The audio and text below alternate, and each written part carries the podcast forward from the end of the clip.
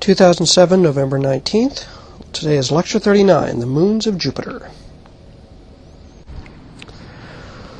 Well, we've been discussing mostly planets thus far, and now it's time to look at a bit more of the uh, other stuff in the solar system. We've gone through the eight major planets. So today we're going to begin a two part lecture on the giant moons of the solar system, at least the inner portions of the giant moons. We've already met one of them, Triton, the giant moon of Neptune. But the main group of giant moons is found in the planetary system, the moon systems that surround the planets Jupiter and Saturn. Today we're going to talk about the system of moons found around Jupiter. Tomorrow we're going to talk about the really exciting results we've been learning over the last couple of years with the Cassini mission around the planet Saturn. And on Wednesday we are going to talk about planetary rings. I've sort of left that discussion for the last of this section. But today we're going to concentrate on the Galilean moons, which previously we've already met. We've met the Galilean moons through Galileo's telescope in 1610, but now it's time to get up close and personal with them.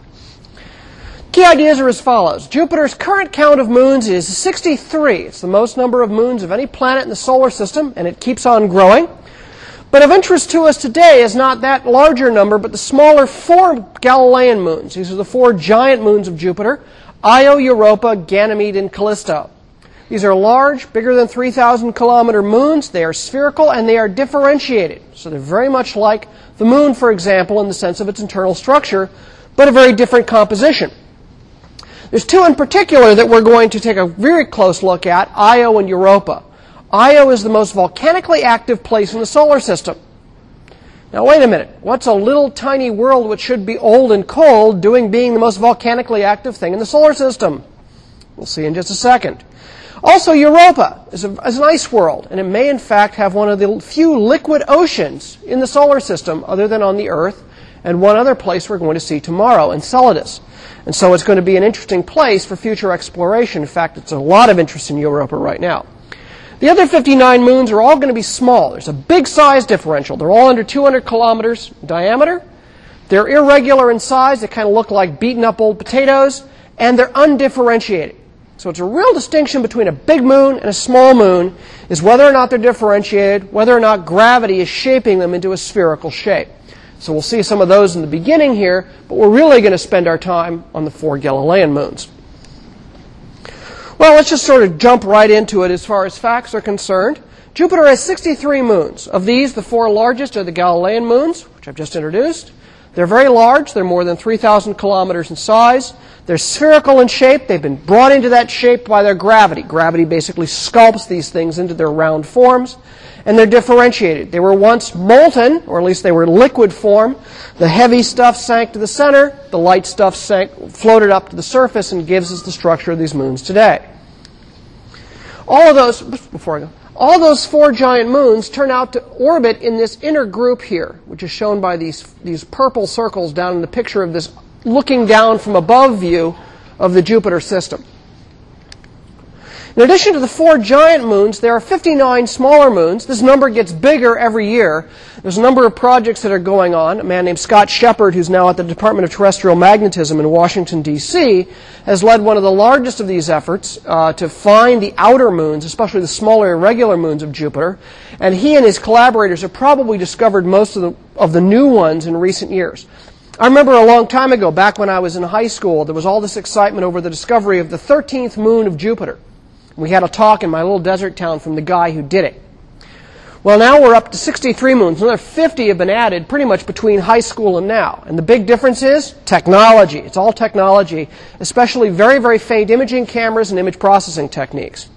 However, there's been no surprises. They've all been small and irregular objects. They're all under about 200 kilometers in size. And they're, at least as far as we can tell from what ones we've been able to study at least close up briefly with the Galileo spacecraft, is they're undifferentiated chunks of junk. A lot of them are probably captured asteroids or captured comets, captured cometary material. In fact, even though there's a whole huge number of these things, and these are shown by multiples of these orbits here, if you added all these 59 moons up, they would only make up about 1,000th the moon, the mass of Europa, the smallest of the Galilean satellites. So when it comes to sort of, you know, pure bulk of material, it's all in the Galilean satellites. Now, there's something else I'm going to mention just in passing, but I'm not going to be going into here. You may remember we talked earlier about orbit families, about how groups of objects tend to orbit together.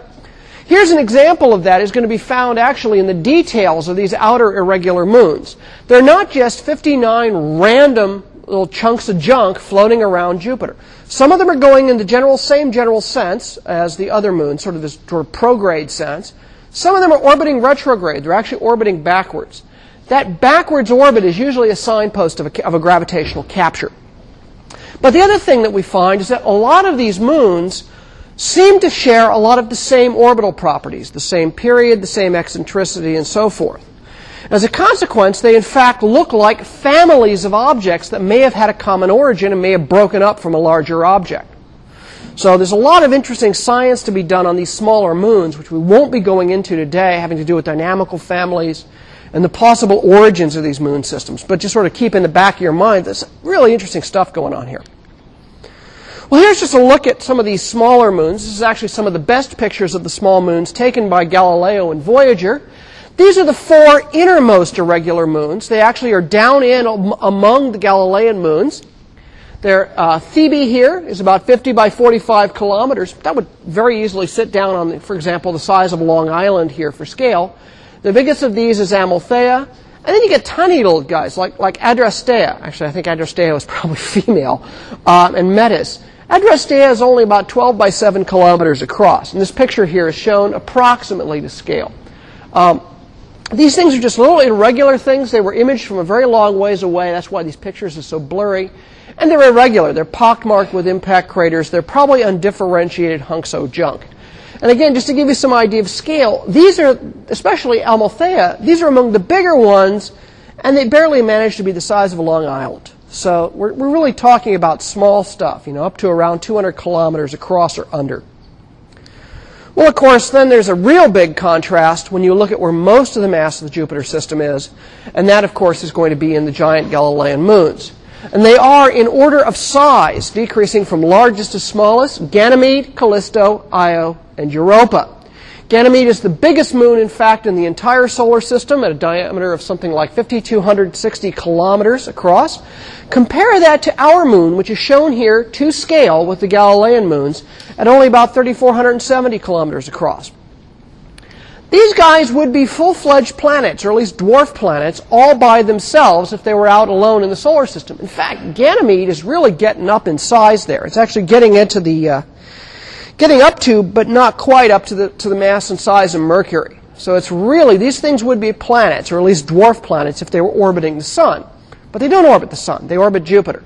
In fact, they probably formed with Jupiter. The fact that they're all rotating in a plane, coincident with the equatorial plane of Jupiter, the fact they're all formed out of icy, volatile materials, which probably was part of the material that Jupiter formed out of, Jupiter probably had around it a miniature solar system. Just like our own sun had its built a solar system out of a solar nebula, the proto-Jupiter probably had a proto-Jupiter nebula out of which these four moons formed. Now I show the moon here for scale, but as we're about to see, the composition of these moons is very different than our own moon. These are more icy, much more water and volatiles. These are objects that were born beyond the frost line. And you can also see an amazing amount of structure. Each of them is unique and different. And each has a different story to tell about what its history has been like and what it tells us about the Jupiter environment. Now, we've seen this plot before. This is the plot I showed back when we introduced the solar system. The shows on the, on the y-axis here is the mass of the object, and on the x-axis here is the semi-major axis of where it orbits from the sun. Now, of course, I'm going to, here are the terrestrial planets Mercury, Venus, Earth, and Mars. The Jupiter planet, Jovian planets, the gas giants Jupiter and Saturn, and the ice giants Uranus and Neptune. The dwarf planets Ceres, Pluto, and Eris are shown up here in purple. These green blobs are the asteroids. These light blue blobs are the Kuiper Belt objects out in trans-Neptunian space. And I've drawn here as the orange blobs the giant moons of the outer solar system. There are only seven giant moons in the whole solar system. Our own moon, the moon, strangest names in the English language. We need another name for the moon. Luna just doesn't quite cut it somehow. Our moon is one of the giant moons. Then there are the four Galilean satellites here. I've just marked them with a G. Europa is the small one, and, and uh, Ganymede is the big one. Titan, the large giant moon of Saturn, and Triton, the large giant moon of Neptune. Now you'll notice that Triton is pretty similar in terms of its size and where it is in the solar system to Pluto and Eris. In fact, it is almost a full-fledged dwarf planet, save for the fact that it's orbiting around Uranus. And notice, of course, these are out here orbiting the Galilean moons, orbiting Jupiter. Notice how they lie intermediate in mass, sort of this band here of objects that we call dwarf planets, although Ceres is sort of bringing up the tail, tail end of that in terms of mass. So this gives you an idea of sort of where they stand in the hierarchy of things within the solar system. We're going to see this plot a lot over the next few lectures here and there, where we're going to bring in new classes of objects. Well, the Galilean moons, as I said before, all orbit around Jupiter. They all orbit in a plane defined by the equ- equator of Jupiter, and they all orbit in the same clock, or in this case, viewed from above, counterclockwise sense. So they all remember the swirling general direction of the rotation of Jupiter, and they formed out of probably a swirling cloud, a disk of gas that formed around Jupiter during the course of its formation. The order from inside to out are Io, Europa, Ganymede, and Callisto. You can remember that with the simple mnemonic, I eat green cows. There you go. The orbital periods are very interesting. Io takes 1.8 days to complete a circle around Jupiter.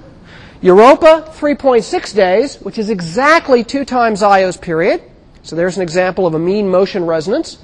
Ganymede is 7.2 days to, to go around once, third position. It's got four times Io's period.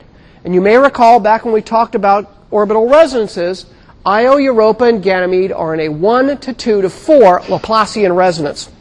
In fact, it's one of the only triple resonances in the entire solar system that we know of. Finally, Callisto's out here, the furthest most of the Galilean moons, at 16.7 days, and it isn't a whole number ratio of anybody. This is actually pretty interesting. It turns out that Io Europa, and Ganymede are all in what's called, like I said before, a Laplacian resonance. They're all moving in commensurate orbits, whole number ratios of each other. However, it turns out that Io is feeling a tidal force from Jupiter, and just like the way the moon is slowly moving outwards away from the Earth, so too Io's orbit is slowly recessing away from Jupiter. As it moves out, the gravitational interaction with Europa and Ganymede, which are further out and feel a smaller tidal field from Jupiter, also move out in lockstep. So once you've locked bodies into one of these resonances, they'll actually move together in lockstep, including as the orbit expands due to tidal recession, they too will expand. And in fact, people who study uh, celestial dynamics are of the opinion that eventually you're going to reach the point where Ganymede and Callisto here are going to come into a two to one resonance. Callisto is just out there, totally decoupled from the system because it's not in resonance. But eventually, Ganymede is going to be pushed out until now, instead of having a 7.2 day period, its period lengthens to about 8.35 days. At that point, it will be in a 2 to 1, come into 2 to 1 resonance with Callisto, and that will then trap Callisto in a resonance, and then all four will be in a quadruple resonance and slowly recess outwards. So that's sort of a hint in there about kind of what's going on here. Once one gets trapped into resonance and begins to process outward, the idea is, perhaps, it's just an idea, but a pretty good one, is that Io was the first one to begin recessing. It trapped Europa into a two to one resonance, and then Io Europa moved out together, and then as they moved out together, Europa got Ganymede into a two to one resonance, and they are now proceeding out in lockstep. So resonances, again, we're, we're seeing once again these resonances coming up as an important aspect of dynamical evolution. We're seeing these things actually changing their orbit configuration over time, and the signpost of that is we find these triple coincidence of whole numbers. That's not going to happen by accident. That's happening because they've evolved into that state through the action of gravity. Let's look at some of these individual moons one by one, of the Galilean moons. Each of them is just a fascinating world in itself. I could give a whole lecture on them, but I, am not going to because I, well, they're not that interesting to me, but I certainly think they're cool at some level. Let's start with Io. Io was nicknamed very early on the pizza moon. And you can see that's, that's actually, well, the colors are a little bit garish in this picture, but that's not too far off what the actual color of Io would look like to your eye. They probably amped up the oranges a bit just to make it look a little bit more flashy, but it's not that different. It really is a yellowish orange moon. Now, I got a confession to make. When I was in grade school and high school, I was one of those people who never missed a day of school unless I was absolutely flat on my back sick. Well, that's not entirely true. I did play hooky. I did skip school one day in my entire life, at least in grade school. And it was on the day that Voyager 1 was passing by Jupiter. Our local PBS station was giving live data from JPL. I was living in California. And just before going to school, I flicked it on, was watching it just up to when I had to leave for high school. This is 1979. So it's my senior year in high school. I saved it to last. I saw a picture very much like that, and I ditched. I couldn't believe it. Here was a world that no one had seen before, and no one could explain it. Why does Io look that way? Well, the reason why Io is bright yellow and why it's so completely beaten up here is you'll first of all notice there's no impact craters on this thing. This is a geologically young surface. And there's all these funky black spots. In fact, this one black spot here, this is actually the crater, uh, volcano complex known as Pele. Looks like a cloven hoof. It was often referred to as the devil's footprint for a short period of time. And it wasn't too far off, because in fact, these are active volcanoes. These are actually spewing out molten sulfur from the interior of Io, spraying up in fountains onto the surface. Now, these volcanoes were not discovered by planetary scientists. They were discovered by a technician at JPL by the name of Joan Morabito. Joan Morabito was part of the navigation team for Voyager. And the way you navigate a spacecraft out in Jupiter or Saturn orbit is exactly the same way you would, analogous to how you would navigate a, a ship on the Earth without a GPS system. You use the stars. And so what they would do is they would take very long exposure pictures of the limb of the various moons to be able to see the background stars, and they would watch which stars were disappearing behind the limb of the moon because they knew the positions of the moon so well from years of watching the orbits, and they could figure out the positions of stars in the celestial sphere. You can get an exact fix on the position of the spacecraft as it traveled through the Jovian system. And one of Joan Morabito's jobs was to look at those long exposure pictures and map out and track the stars. And she came up with these anomalies on Io in the deep pictures, there were these sort of plume-like shapes on the limb. And she, in fact, discovered the Io volcanoes. None of the planetary scientists had actually bothered to amp the contrast way up on the picture to see what was going on. So there are all these speculations about impact craters and other stuff like that. But Joan was actually very, uh, very observant, was actually able to, to snag the discovery of them. It turns out, if you dug into the journal Icarus, there were predictions that Io could be volcanically active from many years before because of Io's close proximity to Jupiter. But just goes to show you that in order to discover something, sometimes all you have to do is just keep your eyes open and notice. And in fact, a technician discovering something a planetary scientist should detect, uh, discovered is now known as the Morabito effect in astronomy. So all these pieces that you see, these sort of funny looking rounded shapes and splash marks you see here, are actually volcanic plumes. There are many tens of volcanoes going off on the surface of Io at any given time. A couple of these were discovered with Voyager 1 were still seen to be erupting and active 15 years later when Galileo spacecraft moved into orbit. This makes Io the most volcanically active place in our entire solar system. At any given time on the Earth, there aren't this many volcanoes per unit area going off on the surface. And that's why the surface is so young. It's been totally repaved with volcanic outflow over the last you know, billion odd years. Here's one of those plumes seen from the side. This is a gorgeous picture from the Galileo spacecraft. Now the colors are a bit more muted. You can actually see what Io really looks like. You can see the white stuff. That's ices. This is surface ices on here. And you can see how the ices are getting stained yellow from the sulfur coming up out of the volcanoes. You can see one of these plumes here. This is, in fact, a well-known volcano, Prometheus, that has been going pretty much nonstop for 15 years at the time this picture was taken in 1997. Um, Here's a close-up picture of this region as, as the Galileo spacecraft made one of the passes over there. This is the crack in the surface of, of Io. This is our bright orange where the lava flow is actually coming out. So the Galileo spacecraft is actually able to take pictures of the lava flows. And again, you see it surrounded by, if, if very icy, brand new terrain. This is a really cool movie. This is uh, from the New Horizons spacecraft, which recently did a Jupiter flyby for slingshot effect to sling it out towards the dwarf planet Pluto. back in uh, February of this year. As it swung around, it, it, exercised its cameras, which are designed for the Pluto Kuiper Belt mission, and they shot this picture of Io from behind and caught the volcano Tvashtar um, erupting on the backside here on the planet. You can see the, the plume here. You can see how the stuff rises up, and there's no atmosphere on this thing, or very tenuous atmosphere, if anything, on Io. It's mostly sulfur dioxide and a, actually a little bit of oxygen, but the oxygen is not oxygen O2, it's oxygen O plus and O because it's being knocked off the ices by ultraviolet radiation. So there's no life there, it's just, it's just ultraviolet photolysis. So the plume comes up and it sprays out. So that explains that kind of cloven hoof appearance. You're seeing dark material brought up from the inside of the moon and then sprayed over the fresh ices and fresh sulfur, and that gives you the dark plumes. So as you're going along here. This picture on the right was taken with the infrared camera on board New Horizons. It shows uh, Io going into, into Jupiter eclipse. So it's in the shadow of Jupiter and no longer in sunlight. And you can see all the thermal hotspots from all the volcanoes going off at that very instant either full plumes like Tvashtar up here, or which you can see the thermal plumes from one, two, three thermal plumes, and a series of hotspot, which are open lava pools on the surface of this moon. This is a crazy place. Absolutely crazy place. We're going to say a little bit more about where does Io get its heat. So there's a mystery.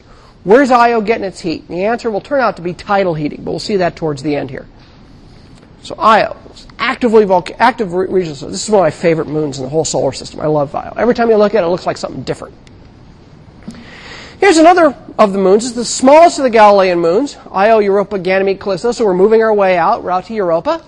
Europa is Europa was also a surprise when the spacecraft came by that, that morning and took the first pictures of Europa.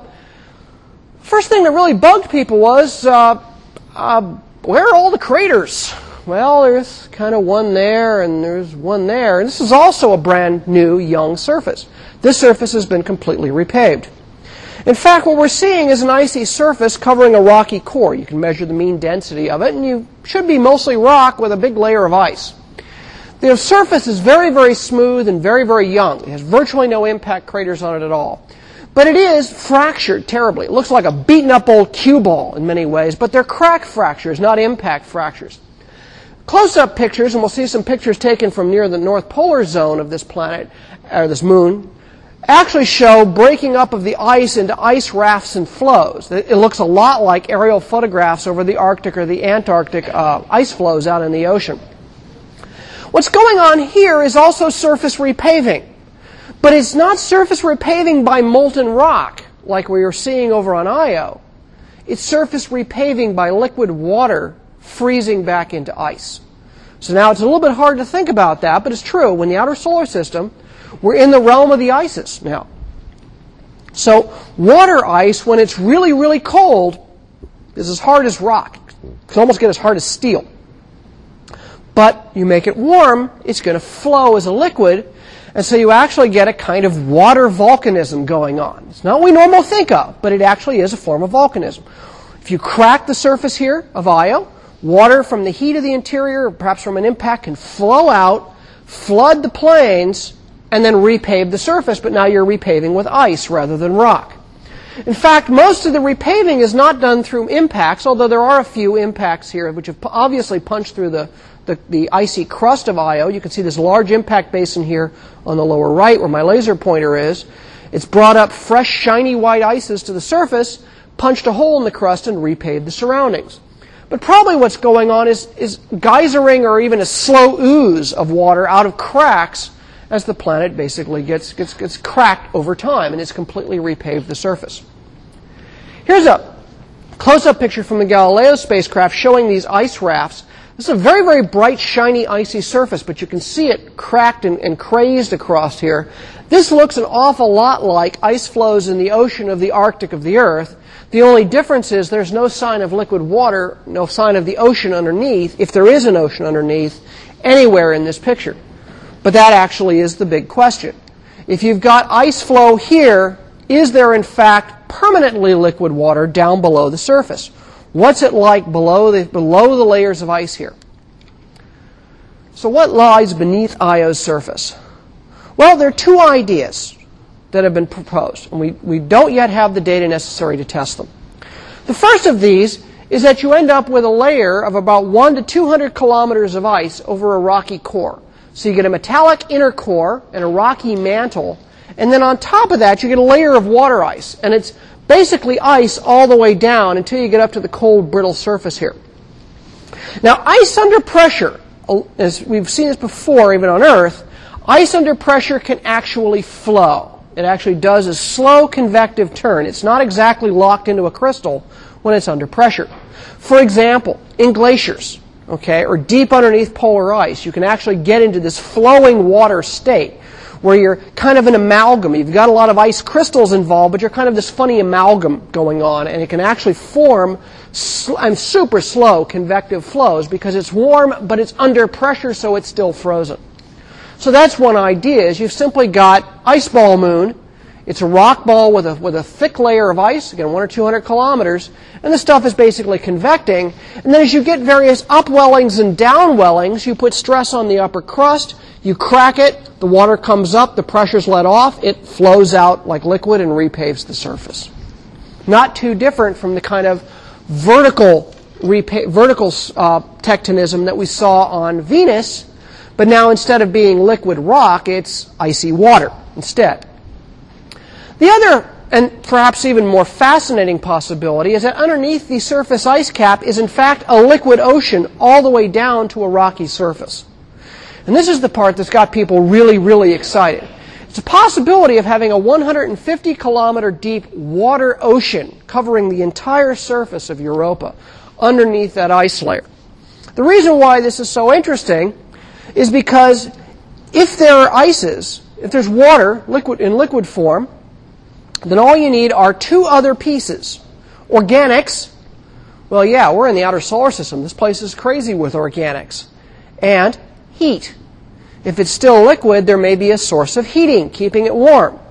If you have liquid water, organics, and heat, you have the three primary ingredients for life.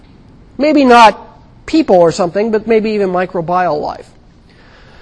So that's why the great interest in going back to Europa, both in the case of the United States and Europe, people have proposed a number of missions which are still in the planning stages. In fact, we don't even have launch dates for them yet, one idea is to send an orbiter with, a, with ice penetrating radar to be able to answer the question is it water or is it just simply slush ball world down underneath the ice? Is it warm convecting ice or is it actually liquid? So this is part of a Europa orbiter pathfinder concept. This is probably not what the spacecraft's going to ultimately look like, just a concept from a few years ago. If in fact it's found that underneath the surface layers are liquid water, there's a group of people in NASA in Europe who are developing a series of autonomous robots called hydrobots. They're actually intending to test one of these in a few years in frozen Lake Vostok. Lake Vostok is a liquid lake, liquid water lake, deep many kilometers. I forget the number, two, three or four kilometers deep below the ice of the Antarctic. It probably hasn't seen the light of day in two or three hundred million years. So one of the ideas is to drill down in there with a hydrobot and then release the hydrobot submarine to actually look at the bottom. And in this very fanciful cartoon here, you have the delivery vehicle, the hydrobot, its lights and cameras coming up on a hot smoker vent. Hot smoker vents in the deep oceans of the earth are one of the most fecund places for primitive forms of life.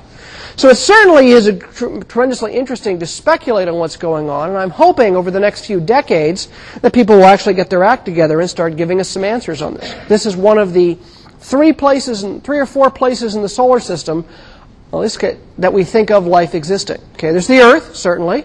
People are thinking about Mars in the distant past may have had liquid water. Now Europa might be a source of liquid water, heat, and organics and we're going to meet the possible fourth tomorrow, the moon Enceladus around Saturn. Stepping outwards, away from Europa, we now get into the outer, outer two of the Galilean moons, and now all of a sudden, everything's different. These are bigger moons, they're darker, they're geologically older, and they're much denser. Uh, I'm sorry, much lower, excuse me, much lower density. We're now looking at moons which are primarily ices over a rocky core. So before Io and Europa are mostly rock with thin layers of ices on top, now we're seeing the real ice and rock amalgam moons. In this case, Ganymede, the largest of these, has a density of about 1.9 grams per cc. That's exactly intermediate between silicate rocks and ice. And therefore, it's telling you that this is a primarily rock and ice mixture. What you do see on the surface of this is a very ancient terrain. Okay? There's very large groove terrain. Some of these grooves are about 10 kilometers wide and about 300 meters deep. They're probably surface fractures in the icy layer. And the age of the surface is thought to be under about 2 billion years based on the number of impact craters we can see on top of the groove terrains. So this certainly is relatively recent tectonic activity, although it's a kind of a wrinkling sort of activity, giving the groove terrain. You can see the number of impact craters on Ganymede is much larger. Io and Europa are brand new young surfaces. They've been constantly repaved over their history and have wiped out their impact craters. Ganymede, on the other hand, is just pockmarked with craters. But now we have pockmarks going in an ice layer with sort of a dark organic goop patina that forms on just about everything in the outer solar system. As you break through this patina with an impact, you spray fresh, bright white ices out over the surface of the organic gunk.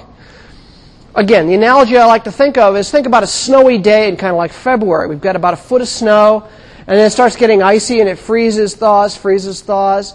And you know how it gets really black and nasty as all the COTA buses go driving by, splashing up asphalt and junk on it.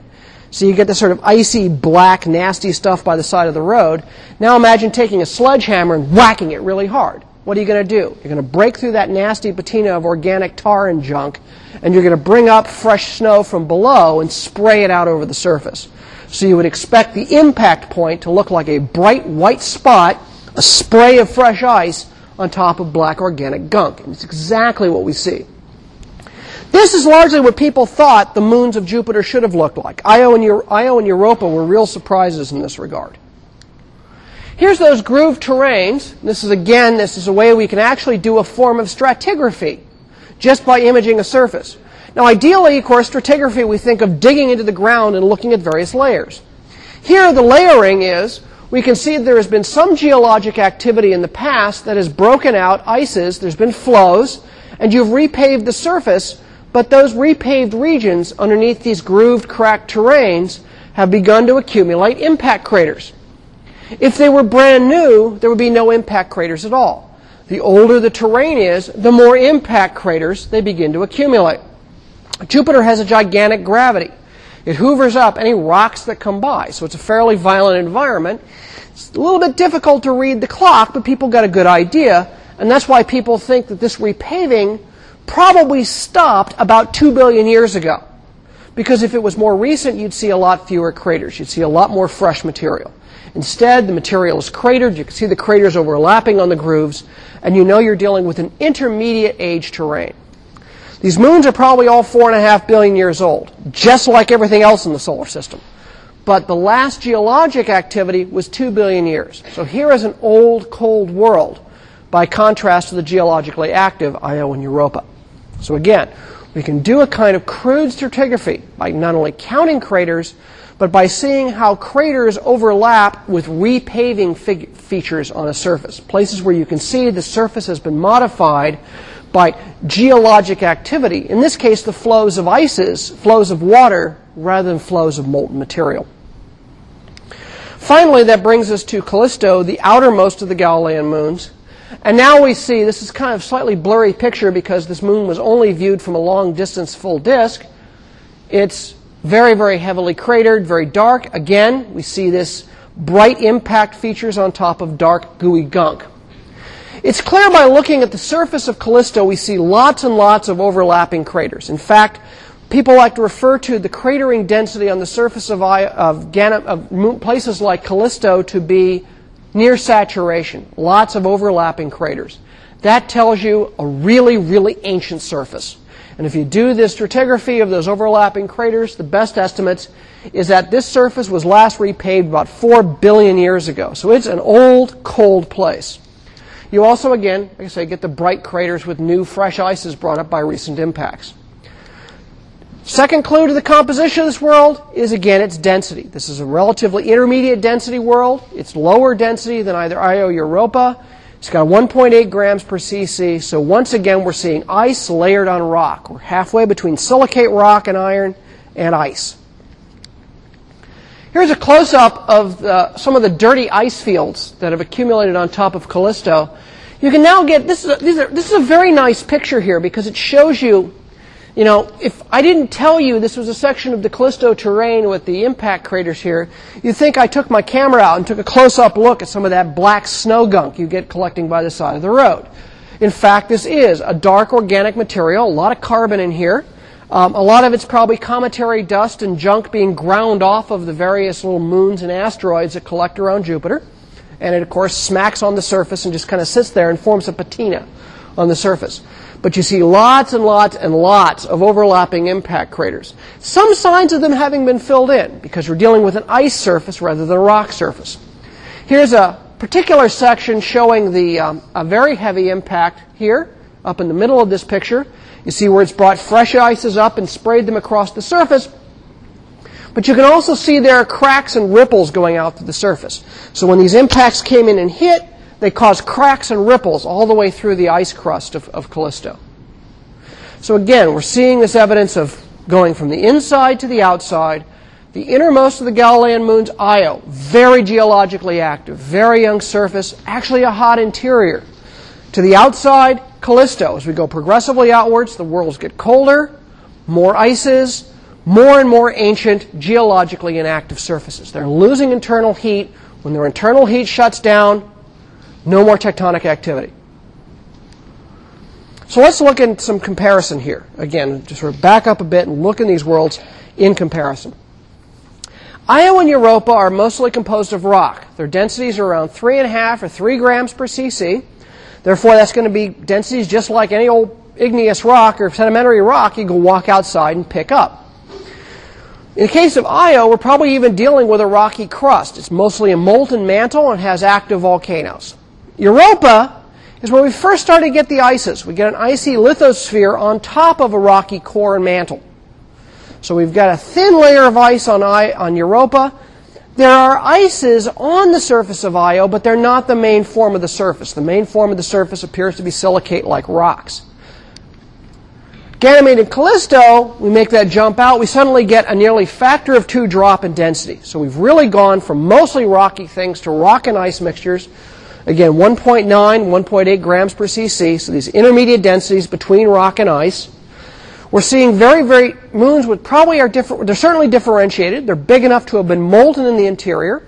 That means the rock and metal sank to the bottom and the ices floated to the surface and froze out.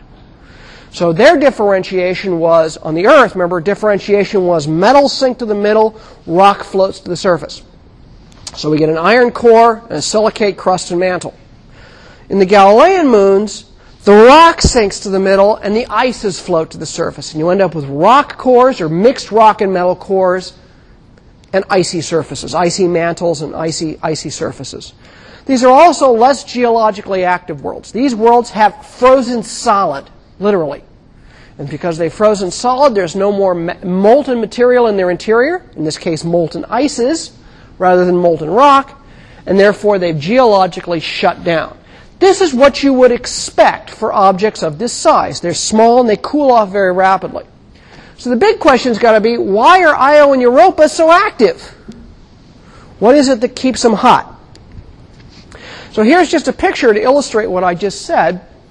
These are hypoth- hypothetical cutaways now based on the best spacecraft data, estimates of density, our knowledge of the properties of various types of materials.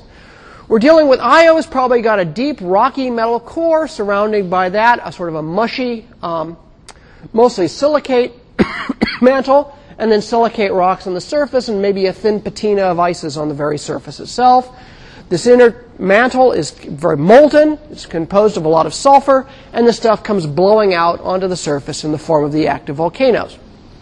On Europa, we end up with a metal rock core surrounded by a rocky mantle, and then, not too exaggerated here, a very, very deep, perhaps liquid water ocean, maybe a slushy ice ocean, underneath an icy outer surface.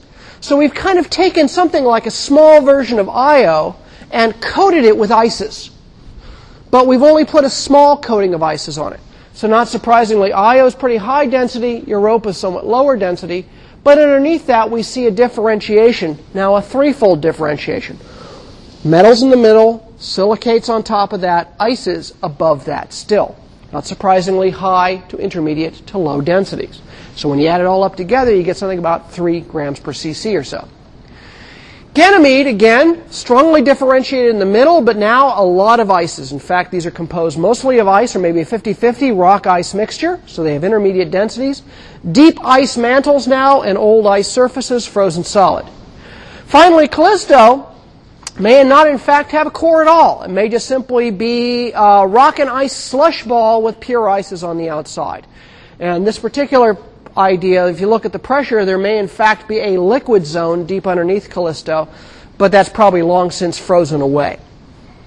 So what's going on here? Why is there such a difference here in the composition? Why is there such a difference in geologic activity? And the answer is, once again, what drives geologic activity is the internal heat of a body. Now, in the inner solar system, like Earth and Venus, they have hot interiors because they're big and it takes longer than four and a half billion years for them to cool off.